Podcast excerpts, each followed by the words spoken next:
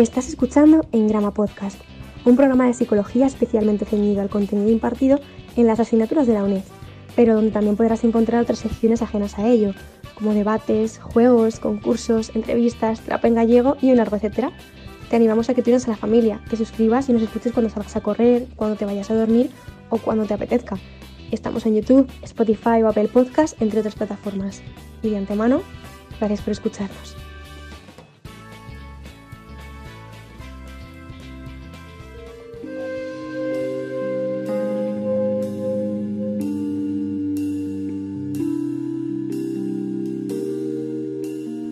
Hola, qué día más bueno para hablar sobre salidas laborales en el ámbito clínico sanitario de psicología, ¿no?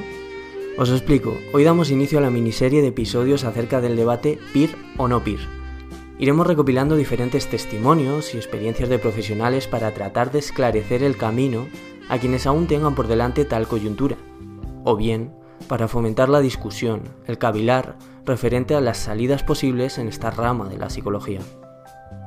En España, si una se decanta por la rama clínica, lo más habitual es que escoja entre Máster General Sanitario o PIR, o bien haga las dos, bueno, la realidad es que en este oficio, si solamente se posee el título de graduado, el comer se antoja complicado.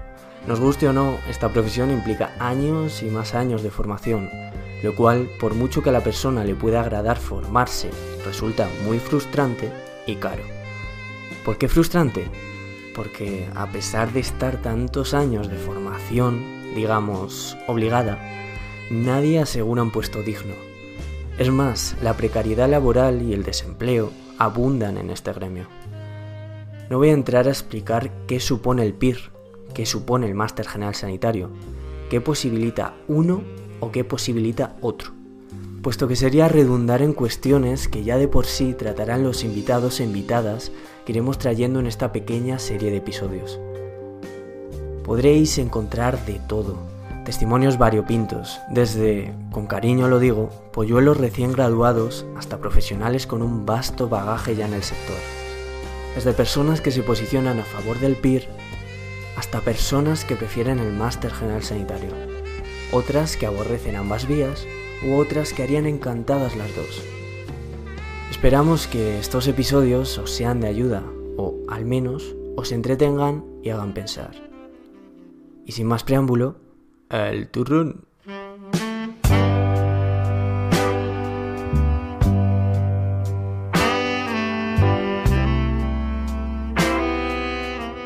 Carlos y Paloma, eh, si queréis para empezar introduciros un poco, eh, decirnos dónde habéis estudiado, qué estáis haciendo actualmente, eh, a qué os dedicáis básicamente. ¿Y quieres empezar tú, por ejemplo, Carlos? Vale, bueno, pues yo me llamo Carlos, yo estudié psicología en la Universidad Autónoma de Madrid y ahora mismo me encuentro haciendo el máster en psicología general sanitaria, estoy en la Francisco de Vitoria, más adelante contaré el porqué. Y bueno, pues estoy ahora terminando el segundo año o el medio año que nos queda de prácticas y TCM para, para estar habilitado ya por fin. ¿Y tú, Paloma? Eh, bueno, yo soy Paloma y ahora mismo estoy estudiando el PIR. Hice el grado en la USC en Santiago de Compostela. Y bueno, realmente llevo ahora mismo un año estudiándolo, porque antes como que me di un curso así yéndome a Irlanda para poner un poco en claro qué quería hacer. Hmm. Y bueno, popularmente la figura del psicólogo se asocia básicamente a la rama clínica, pero sabemos perfectamente que hay diversidad de ámbitos, pero sí que es cierto que en vuestro caso tirasteis por esa rama. No sé si en la carrera ya escogisteis optativas que estuviesen pues ceñidas a la clínica o, no fue así y os disteis cuenta ya al terminar el grado. Quería que me hablaseis un poquito al respecto de todo eso Así que si, si quieres en este caso empezar tu paloma, ¿cómo fue tu itinerario, por así decirlo?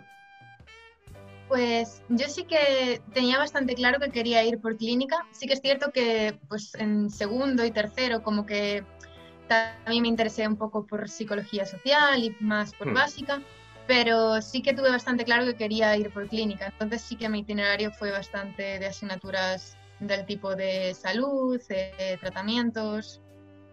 Hmm. Así. ¿Y tú, Carlos?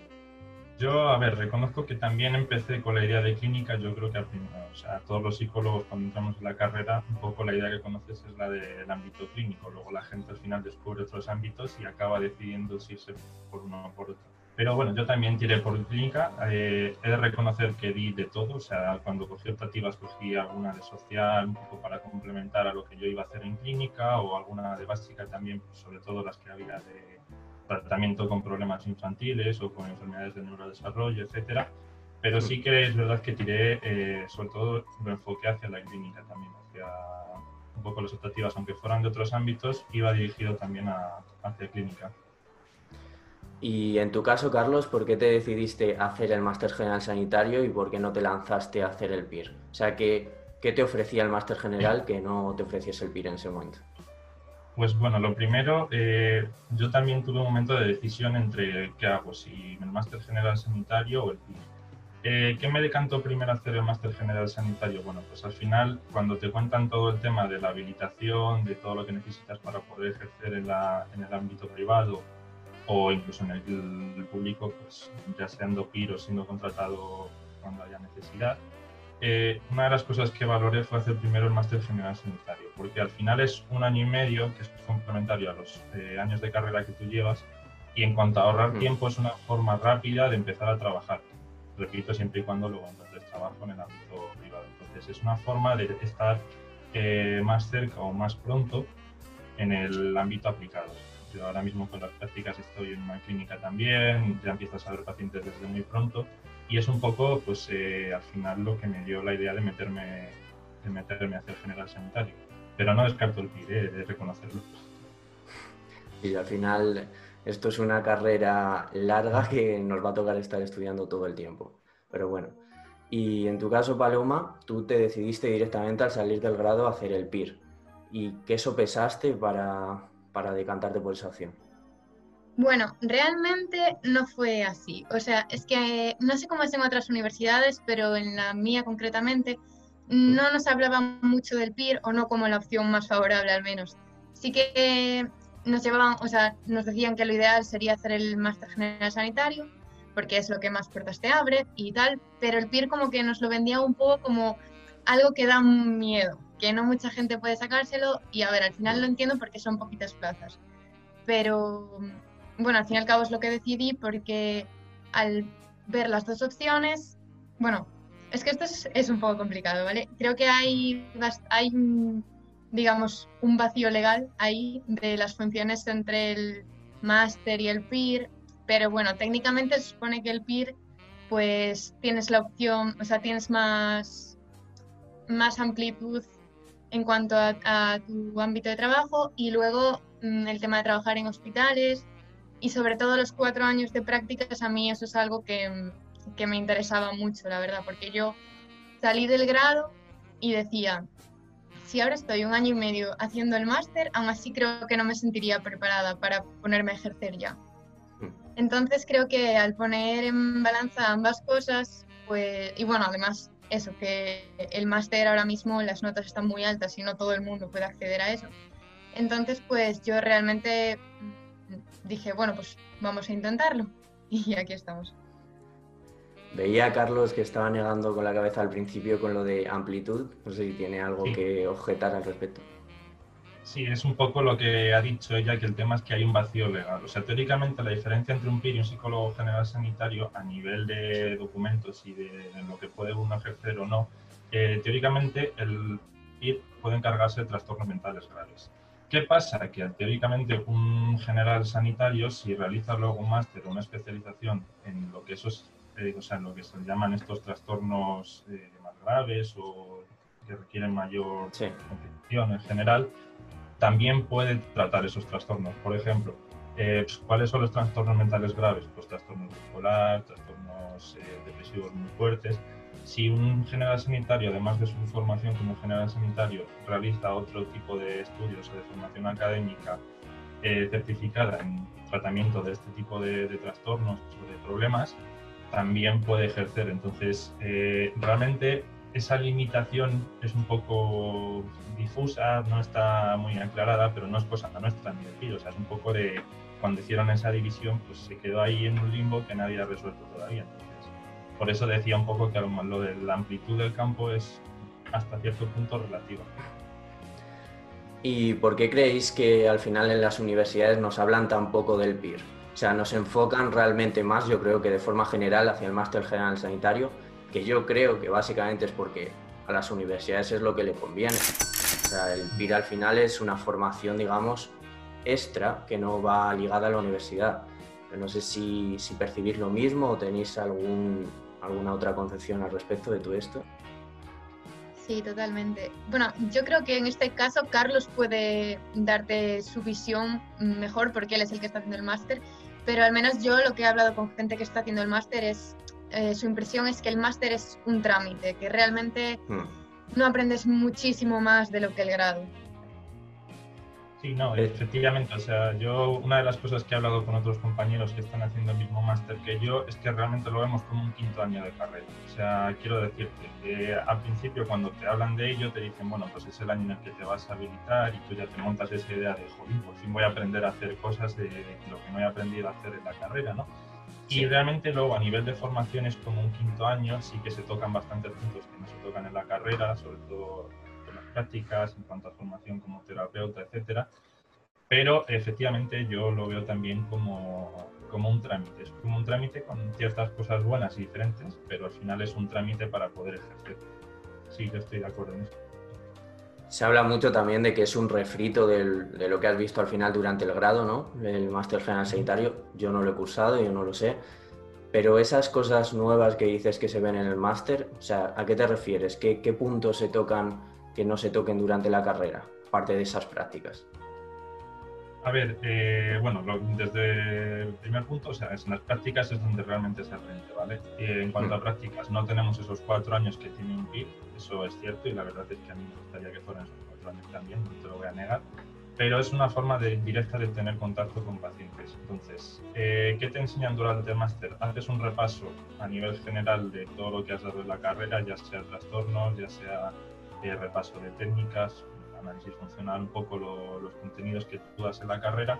Y lo que sí que he visto yo añadidos, pues eh, por ejemplo, te hablan del tema legal, eh, todas las eh, cosas legales son referentes a la profesión, sobre todo habilidades del psicólogo de pues, cómo plantearte al final un tratamiento, eh, cosas sobre todo orientadas a la consulta de, bueno, pues eh, tú como terapeuta, ¿qué, ¿qué, miedos tienes? ¿Qué crees que te costaría más? Cosas que en la carrera nunca te planteas, ¿no? Un poco, pues eso te digo, eh, habilidades de escucha, habilidades en general de que todo terapeuta debería tener cuando tiene, cuando tiene un paciente, situaciones difíciles, o sea, son cosas que en la carrera pues te dan la teoría de las técnicas de los tratamientos, pero salvo que hagas algún ensayo de conducta, algún roleplay, no practicas, nadie te enseña cómo tienes que acoger a un paciente, eh, qué cosas conviene hacer con él en cuanto a trato personal, datos y todo esto. Y es un poco lo que complementa el máster, repito, junto al repaso de, la formación que, se da. ¿Y cómo está estructurado el máster en cuanto a duración para toda la gente que no lo sepa, que no lo conozca? ¿Cuánto tiempo dura el máster? Eh, ¿De qué mes a qué mes va, más o menos? Si nos hablas un poquito acerca de todo eso. Vale, yo voy a hablar mi experiencia. Por lo que yo he vivido, al final es como un curso académico más con el añadido de las prácticas. ¿vale? O sea, realmente la duración total puede ser más o menos un año y medio. Eh, dependiendo de la universidad, pues lo estructuran en ese año y medio, en dos años, en uno todo apretado. Eso es un poco dependiendo también de, de cómo lo organiza la universidad. ¿vale? En el mío eh, ha sido un año de práctica, o sea, de solo contenido teórico hasta más o menos, o sea, desde septiembre, octubre hasta enero, febrero. Luego empezamos el primer periodo de prácticas y luego para el segundo curso, por así decirlo, tenemos la segunda parte de prácticas y el TFM. Y nuestra, vamos, la universidad en la que yo estoy, eh, la idea es que en marzo hayamos terminado más o menos y estemos habilitados. Pero repito, en otras universidades lo que hacen es eh, dejar un segundo año para solo las prácticas, en vez de hacerlas junto al primero, eh, es un poco dependiendo de la universidad. Pero más o menos la duración media es eso, un año y medio, dos, para que te hagas una idea. Hmm. Y en el PIR Paloma, o sea, al final, ¿cómo es afrontar unas oposiciones PIR? ¿Qué nos puedes hablar acerca de los contenidos, de la exigencia? No sé si tú lo preparas mediante academia, lo preparas, lo preparas por propia cuenta. Eh, bueno, yo estoy en una academia, estoy en APIR. Y la verdad que estoy muy contenta porque sí que me parece mucho temario. Yo al principio recuerdo que la sensación que tenía era como de estar muy abrumada porque sí que es cierto que se supone que son los mismos contenidos que el grado, pero realmente lo que puede caerte en el examen PIR es mm, todo, desde el año cero hasta ayer por la tarde casi. Entonces, pues es mucho. Y en esta academia concretamente, pues, mm, bueno, no quiero que parezca que la estoy vendiendo, pero, o sea, como mi experiencia más bien, es como que sí que, mm, que te lo adaptan, te explican, te, hace, te motivan mucho, que eso es algo que yo sí que me sentí muy bien en ese sentido porque eh, como que a veces la gente no llega a entenderlo del todo, porque si tienes amigos opositores sí que es más fácil, pero si no es un poco complicado, oyes muchas frases del tipo de mm, pero un día que no estudies no pasa nada, o pero Ya. con todo lo que estudias seguro que vas a sacar plaza. Y realmente son eh, 185 plazas y este año nos presentamos creo que unas 5.000 personas, una cosa así. Entonces, a ver, no es fácil, no, no voy a venir yo aquí a decir que sí, porque realmente hay gente que se lo saca y entonces no es imposible, pero es duro. O sea, yo lo que hago, Hmm. bueno, os voy- te voy a contar mi experiencia eh, Sí, sí, sí. estudiándolo. Yo lo que hago es estudiar de lunes a sábado todos los días, eh, unas ocho horas diarias. Bueno, depende de, como que hay tres fases, ¿no? De estudio. Entonces, eh, se supone que cuanto más cerca estés del examen, pues más horas estudias. Y, pero normalmente eso. Y los domingos sí que son un día de descanso. Y, mm, y entonces, pues más o menos hacemos así. Y, y pues básicamente eso. Pero, ¿y esa organización, eh, quién la lleva a cabo? O sea, ¿quién te fija, digamos, más o menos esos horarios de estudio semanales? Eh, ¿Lo lleva a cabo la academia? ¿Un, un tutor en concreto de la academia? No, no sé.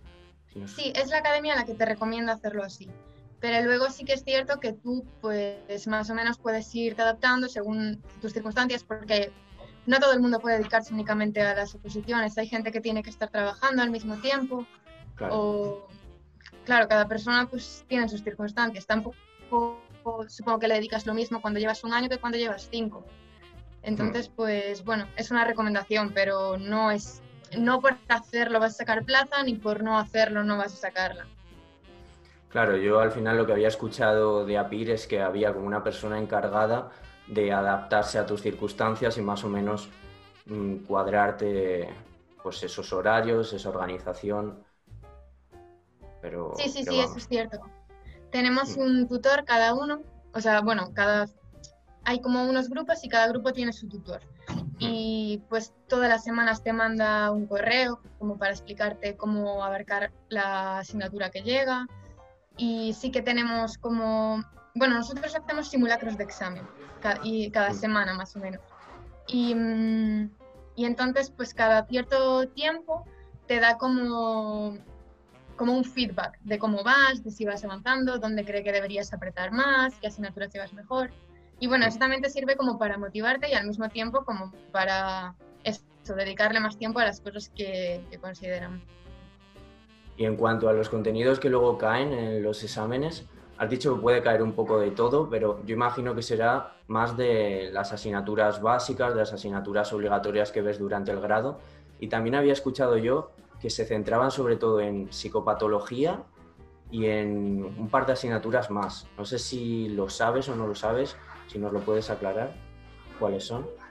Eh, no sé decirte exactamente el porcentaje, pero sí que es cierto que clínica, tratamientos y psicopatología son asignaturas que tienen mucho peso en el examen. Mm, Y luego hay otras asignaturas como, pues, no sé, depende un poco más del año, pero básica o incluso estadística, que a lo mejor no tienen tanto peso en el examen, pero que al fin y al cabo tienes que controlarlas para poder mm, rascar algunas metas.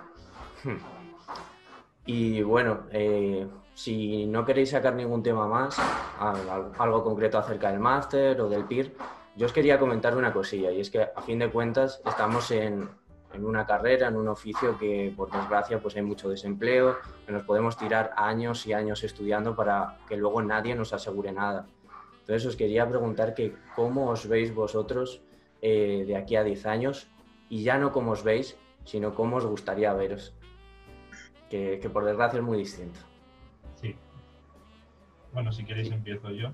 Sí. A ver, yo he de decir una cosa. Yo en este debate eh, no valgo porque al final me gustaría hacer las dos cosas. Yo una de las cosas que he planteado es hacerme las dos, ¿vale? O sea, yo decidí primero sacar el, el máster general sanitario por tener un poco la habilitación pronto, digamos, y poder ir en caso de que surgiera trabajo o pudiera, o sea, al final muchas plazas no te pueden contratar si no tienes la habilitación. Entonces, mi idea es un poco si puedo ir aprovechando toda esa experiencia, eh, ir ganándola poco a poco.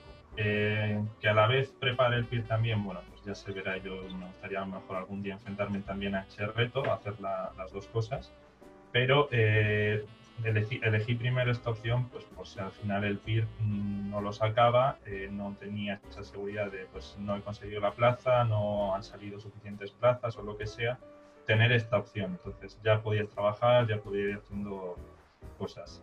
Eh, ¿Cómo me gustaría verme a mí personalmente? Bueno, pues lógicamente sacando el PIR y teniendo una plaza en un hospital a mí me encantaría. Yo no me importaría, aunque luego tuviera mi consulta privada, etcétera. Eh, tristemente, actualmente la salud mental eh, en pública está muy mal cubierta, hay muy pocos psicólogos, hay mucha demanda, entonces eh, el ámbito privado es el que más peso tiene, al final es un poco donde va todo, toda esta deriva de, pues, de problemas, ya sean del día a día más graves. Entonces, por eso me decanté primero por el, por el general sanitario. Al final, si me toca tener una consulta, es una forma de tener esa habilitación y ya he ganado una experiencia de cara a lo que puede ser mi, mi futuro laboral.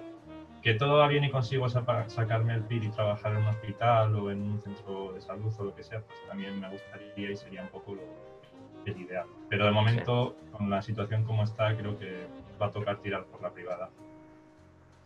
¿Y tú, Paloma, cómo te ves y cómo te gustaría verte? Uh, uf, es una pregunta un poco complicada, pero a ver, sí. yo de aquí a 10 años espero haberme sacado el PIR, la verdad. Entonces, me gustaría...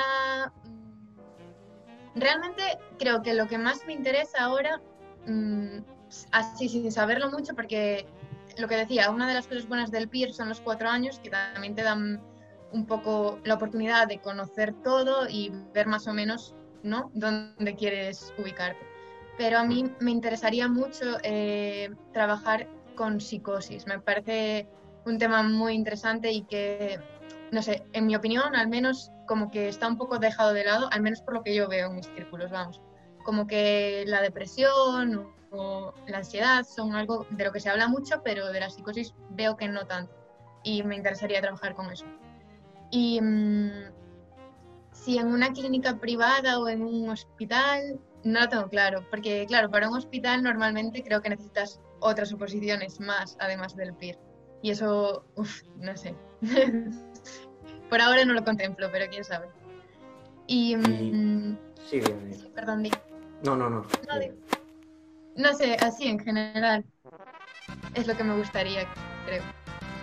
Yo lo, lo, que os quería preguntar es, ya que os pilla cerca, ya que acabáis de terminar el grado, básicamente, es si en algún momento en una carrera como esta, en la que ponen tantas trabas en el camino, tantos obstáculos, luego hay tan pocas plazas, es tan difícil trabajar, en algún momento os habéis venido abajo y os habéis arrepentido de, de escoger esta carrera o siempre habéis seguido firmes con esa decisión y, y fieles a la psicología.